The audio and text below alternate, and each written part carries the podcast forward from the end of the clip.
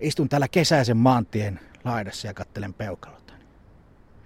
Mitä tuumaa nykynuori, kun näytät omaa peukkuas hänelle? Hän sanoo, että Facebook-peukku. Eivät ymmärrä nykynuoria. Tämä on kulkupeli. Tällä mentiin ennen maat ja mannut. Liftattiin. Minne on hävinnyt liftarit? Ei ole näkynyt tienvarsissa aikoihin. Muista, kun isäni mielestä liftaaminen oli suurta syntiä. Se oli kerjäämistä. Ei maantien laittaa lähdetä kerjäämään. Itselleni 70-luvun lapselle taas maaseudulla kasvaneille liftaaminen oli suuri seikkailu. Ai vitsi, miten hienoa. Sieltä kuuli auton ääntä, lähestyy, lähestyy, lähestyy ja menee ohi. Aina oli semmoinen pieni ja ohi. Ja aina oli semmoinen pieni kipristys vatsan poista kuinka käy.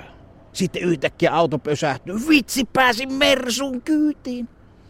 Ladan kyytiin pääseminen oli jo silloinkin vähän semmoista, no en tiedä. Kovalla pakkasella toki kelpas auto kuin auto. Siihen liftaamiseen liittyi melkoinen määrä kaikkia säännöstöä. Isolla porukalla ei pitänyt liftata. Kolme tienlaidassa oli jo liikaa, ainakin jos poikaporukalla oltiin. Sitten jos joku liftaajista oli nainen, niin sehän jätettiin yksin liftaamaan siihen tienlaitaan.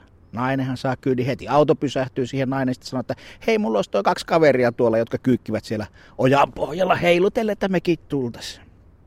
Autoilija ilme oli aina yhtä hapa siinä tilanteessa. Siistit vaatteet piti aina olla. Ei saanut tupakki kärytä kädessä.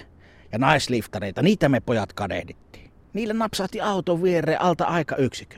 Itse saattoi pojottaa sillä tuntitolkulla ja ihmetellä, että mikä on, kun ei autot liiku. Jos ne liikkuu, niin ne pysähtyy. Sitten oli aina niitä pakollisia humoristeja.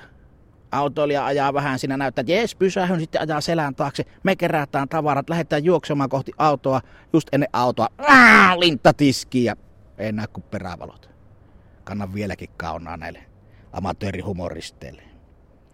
Sitten totta kai naiset, kun oli liftaamassa, niin oli hurjia tarinoita siitä kadonneista liftareista, kadonneista naisliftareista. Mutta eikö lie käynyt niinkin, että varmaan joku liftaripari on päätynyt myöhemmin kenties naimisiinkin saakka. Pakko olla näin.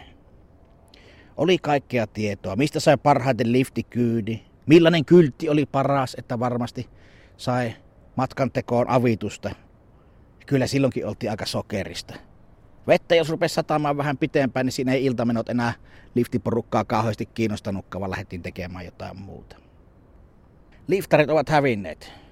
Hyvä vai huono asia, en tiedä. Miten on arvoisa vanhempi? Jos liftasit aikoinaan, antaisitko lapsiesi lähteä liftaamaan 2014?